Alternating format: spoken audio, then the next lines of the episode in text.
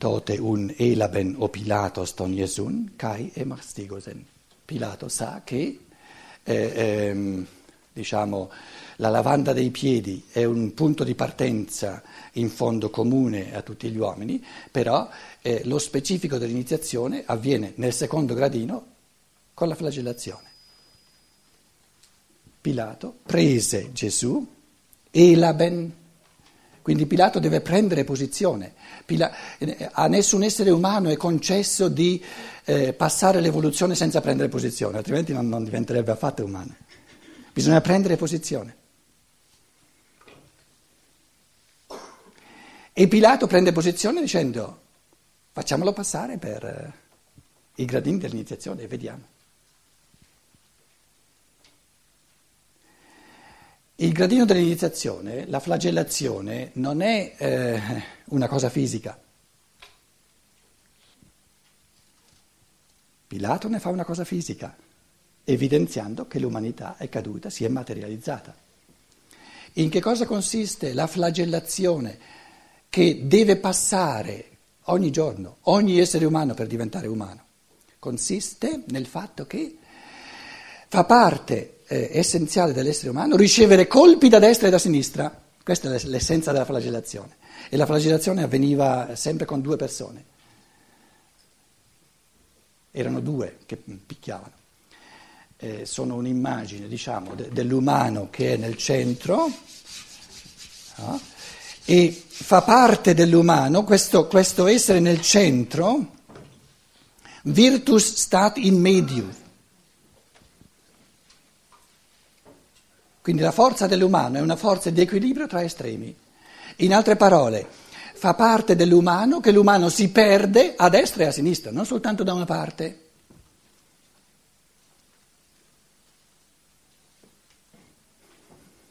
Perché è essenziale poter perdere l'umano sia a destra sia a sinistra? Non basterebbe avere una polarità, avere una polarità, qui il bene, fammi pigliare l'altro gesto che è un po' più, più forte qui il bene e qui il male.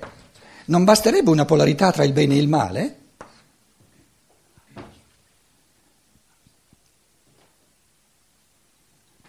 C'è qualcosa che non funziona? Più vai in questa direzione e più vai verso il bene, più vai in questa direzione e più vai verso il male.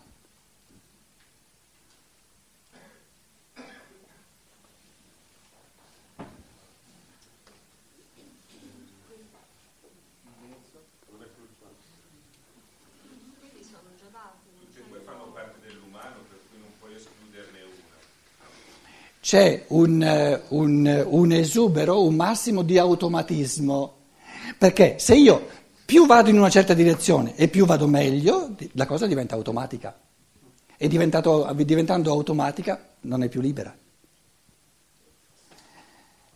Qual è il massimo di libertà?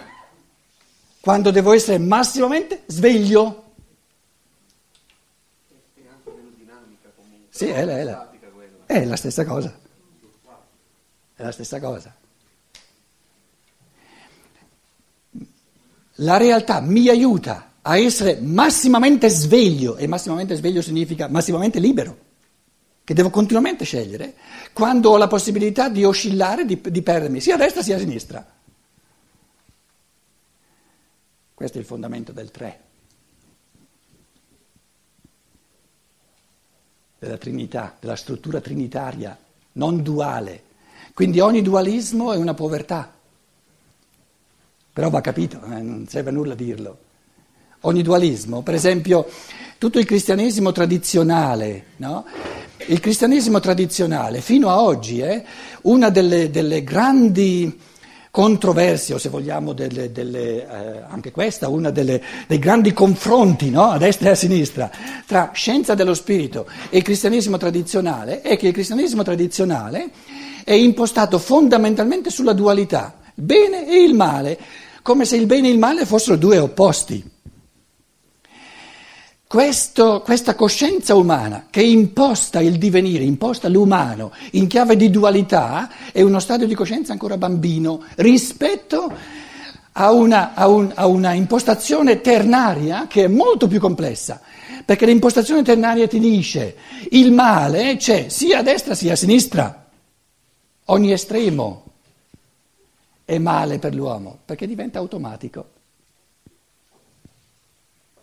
E il bene è la libertà che è nel mezzo, sempre di nuovo ristabilire sempre equilibri.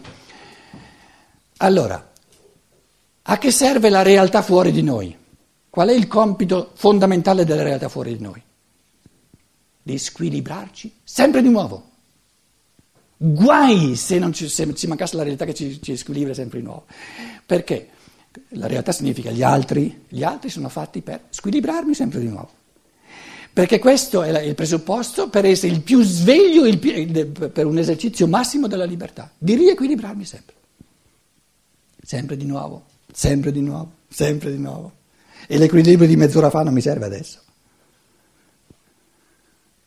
Neanche quello di cinque minuti fa. Perché se, se, mi, se mi servo dell'equilibrio di cinque minuti fa, ho dormito per cinque minuti.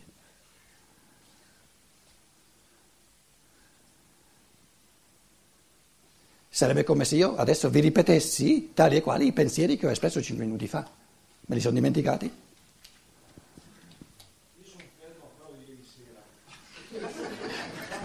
No, tebre sata fesito che adesso doveva parlare a me. No. No, no, no, no, no, no, no, no, no. Perché sono il, sono il padrù. Mi sono messo d'accordo che parliamo in bresciano eh, quando... Perché si, si, si fa sta zitto soltanto... Abbiamo capito lo stesso, perché non si è sentito cosa Però quello che io ho detto io l'hai, l'hai, l'hai capito? Ah, non l'hai capito? Ah, bene, bene, bene, bene, allora funziona bene il bresciano. Il capitano dal Bexarat. Quando ho finito di Parlamento parla a te. Questo l'ho capito. Ah, l'ha capito talmente bene che fa il contrario, capito? Gli ho detto devi tenere il becco chiuso e te lo apri perché è romano, non è bresciano. È inutile che ci riprovi, eh? Quando fai un seminario te, lasciamo parlare te.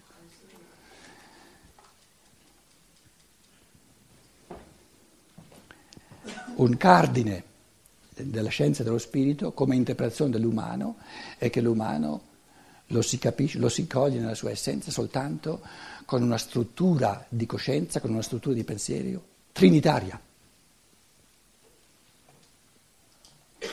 Il fatto che il cristianesimo ha posto al centro eh, una, una conduzione divina, una divinità trinitaria, è rimasta un'affermazione fino ad oggi più programmatica di teoria che non veramente di, di, diciamo, di presa di coscienza.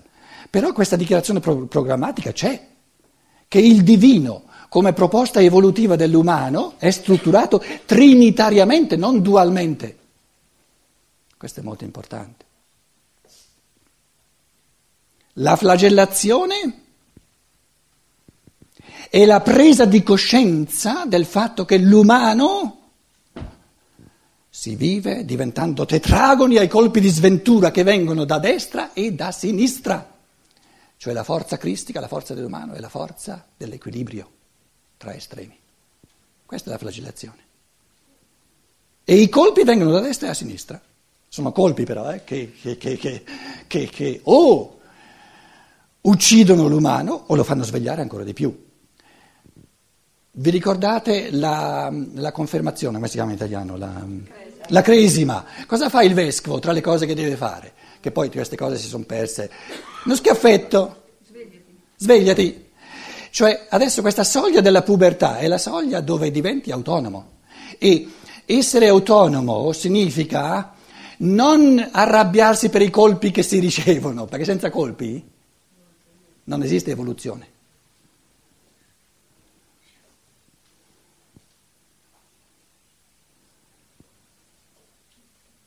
E più uno è sveglio, più dice no, io da fuori non ricevo colpi, ricevo solo contraccolpi e i colpi li do io.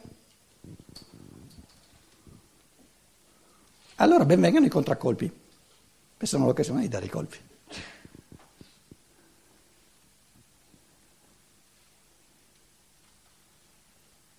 Cos'è allora esagerare a destra e a sinistra? Cos'è l'estremo? Perché eh, eh, l'altra, l'altra grande tentazione della coscienza è di fare della posizione di mezzo una mediocrità. In latino mediocritas significava ancora la forza dell'equilibrio. Come mai da, questa, da, questa, da questo significato positivo della mediocritas è saltata fuori la cosa negativa della mediocrità?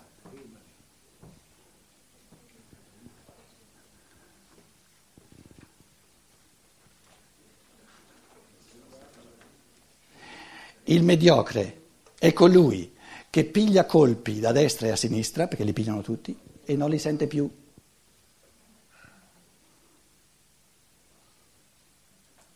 È diventato ottuso.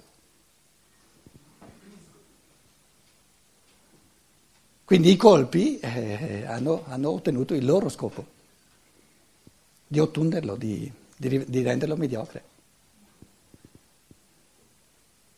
Quindi c'era una forza dell'io, diciamo, incipiente, una forza dell'io incipiente, a forza di colpi, eh, è stata, invece di rafforzarsi, è diventata sempre più debole. Questa è la mediocrità. Però questa possibilità ci deve essere. Ci deve essere la possibilità che l'io, in base ai colpi che riceve a destra e a sinistra, diventa sempre più debole. Perché se non ci fosse questa possibilità non saremmo liberi.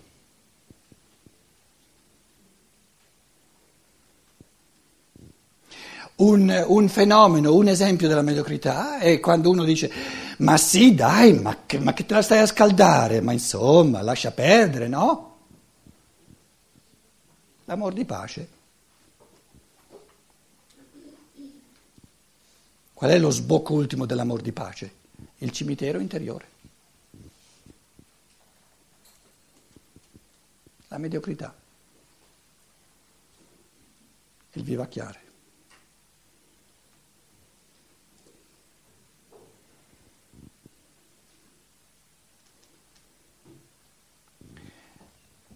Vivere la flagellazione del Cristo, eh, prendiamo adesso un esempio concreto, grosso però concreto, che ognuno di noi può concretizzare nella sua vita. Eh, dunque, al centro c'è l'umano, no? centro, ma sempre in movimento di equilibrio. Qui c'è un tentatore che ci deve essere e qui c'è un altro tentatore. Due unilateralità. Chiamiamole adesso materialismo, spiritualismo e materialismo.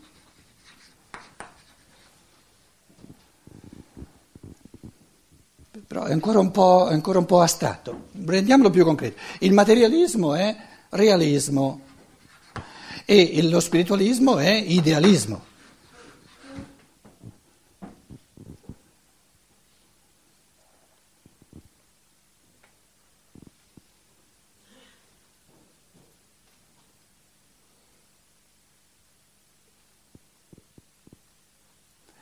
Tutta la vita spirituale, e viene chiamata vita spirituale, quando viene vissuta come risarcimento dei danni, è un colpo a destra, spiritualismo disincarnato, un bel idealismo che però non ha nessuna pretesa di incarnarsi, una spiritualità di evasione. Siccome la vita è, è bruttina, si è già accettato che non, si, non ci si può fare nulla, e allora si va nello spirito. Però è un luogo di incontro tra spirito e materia? È un luogo di incontro tra i due, tra idealità? No, si rinuncia in partenza. E perché si rinuncia all'incontro tra l'ideale e il reale?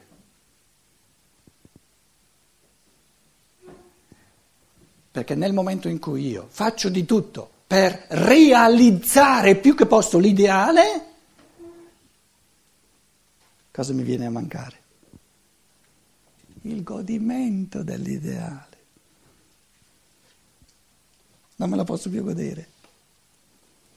perché non è più così bello, ne posso realizzare soltanto il 10%, ma neanche il 5%. Quindi una delle botte della flagellazione più importanti è il godimento dello spirituale, invece di realizzarlo. Quindi godere lo spirito, naturalmente non fraintendete le mie parole, eh, cercate di capire che, che esperienza umana c'è dietro. Godere lo spirito è una delle tentazioni più disumane che ci siano, più micidiali che ci siano, perché è uno dei modi privilegiati per uscire dall'umano.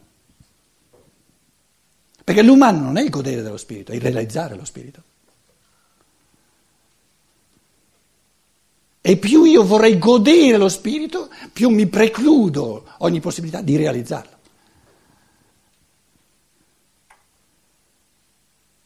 Perché quando sono intento a realizzarlo, lo so che ne realizzerò al massimo 1-2%. Però questo 1-2% che diventano incarnati, reali, umani, valgono mille volte di più che non tutto l'idealismo di questo mondo campato per aria. Questo è l'umano. E una riflessione analoga si può fare dalla, dalla parte del, del materialismo, naturalmente. La scienza, la ricerca, eh, la ricerca scientifica per esempio, che dice ma che mi serve il tuo spirito? Qui si tratta, di, si tratta di, di, di, trovare una medicina che si vende, si vende, si vende in modo da fare un sacco di soldi. A che mi serve il tuo, il tuo spirito? Quindi la grossa flagellazione culturale nella quale viviamo, e ben venga perché senza questa flagellazione l'io umano non ha la possibilità di rafforzarsi come, come, forza di conciliazione fra estremi. Quali sono le due tentazioni estreme? Lo spiritualismo e il materialismo. La vita privata e la vita pubblica. E ci vantiamo di avere una cultura dove la religione non deve avere nulla a che fare nella vita pubblica. La religione è un fatto privato di sacrestia altrimenti ci crea pasticci. E spacciamo questa, questa flagellazione dell'umano, questa spaccatura dell'umano come civiltà. Barbarie, assoluta barbarie. Benvengano i musulmani che ci dicono no, no, no, no, no, no, no, no. No, no, non è umano mandare lo spirito per conto suo e la vita reale per conto suo. Che poi loro non ce lo sappiano dire in questo modo, magari un po' più articolato, eh, senz'altro, però il discorso è questo. C'è un avvertimento sano che non, è, non, non va avanti l'umano spaccandolo in due. E se noi avessimo la capacità di leggere questa, adesso questo confronto tra, tra, Occidente e Oriente, tra musulm, islamismo e cristianesimo in questo modo, vedremmo proprio nella, nella realtà del quotidiano la flagellazione come cammino di iniziazione all'umano. Però la legge della flagellazione è il superamento del duale verso la Trinità.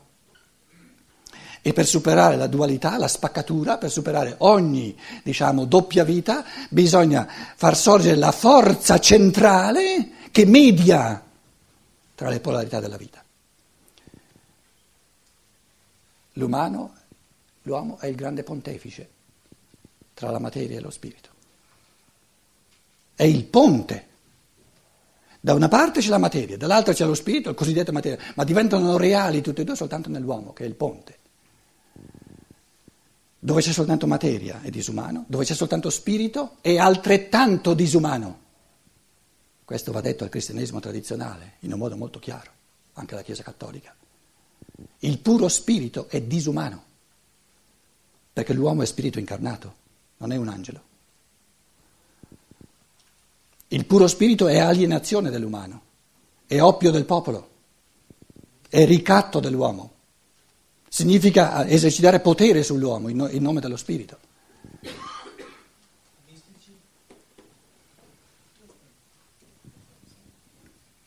C'è fenomeno e fenomeno. In questi giorni mi sono riproposto di, di parlarvi di un fenomeno eh, sensazionale adesso in Germania. Eh, è saltata fuori a Berlino in uno... Chi ha aperto una finestra? Eh, chiudila. No, chi ha aperto adesso una finestra? Arriva una, una volata di aria. Ah, qui. Ogni quanto arriva. Per rimettere in equilibrio la temperatura.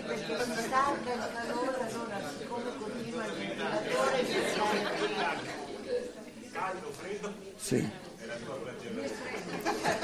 Io, io pensavo che l'umano si ricattasse soltanto da destra o da sinistra, lei invece mi, mi ricatta con l'equilibrio. Tra... Eh, lì proprio mi ha, mi ha ispiazzato. Se vedeste come se lo gode, una, una cosa proprio straordinaria.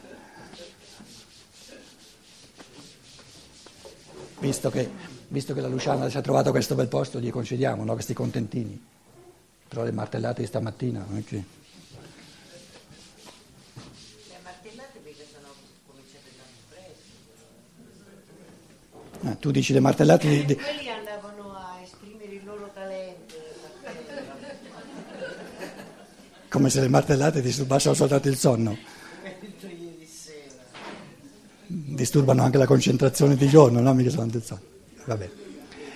Allora, aveva chiesto la messa, siccome il bresciano l'ha messo a tacere, invece gli altri eh, eh, un pochino di ingiustizia la facciamo, no? Mi sta guardando in cagnesco.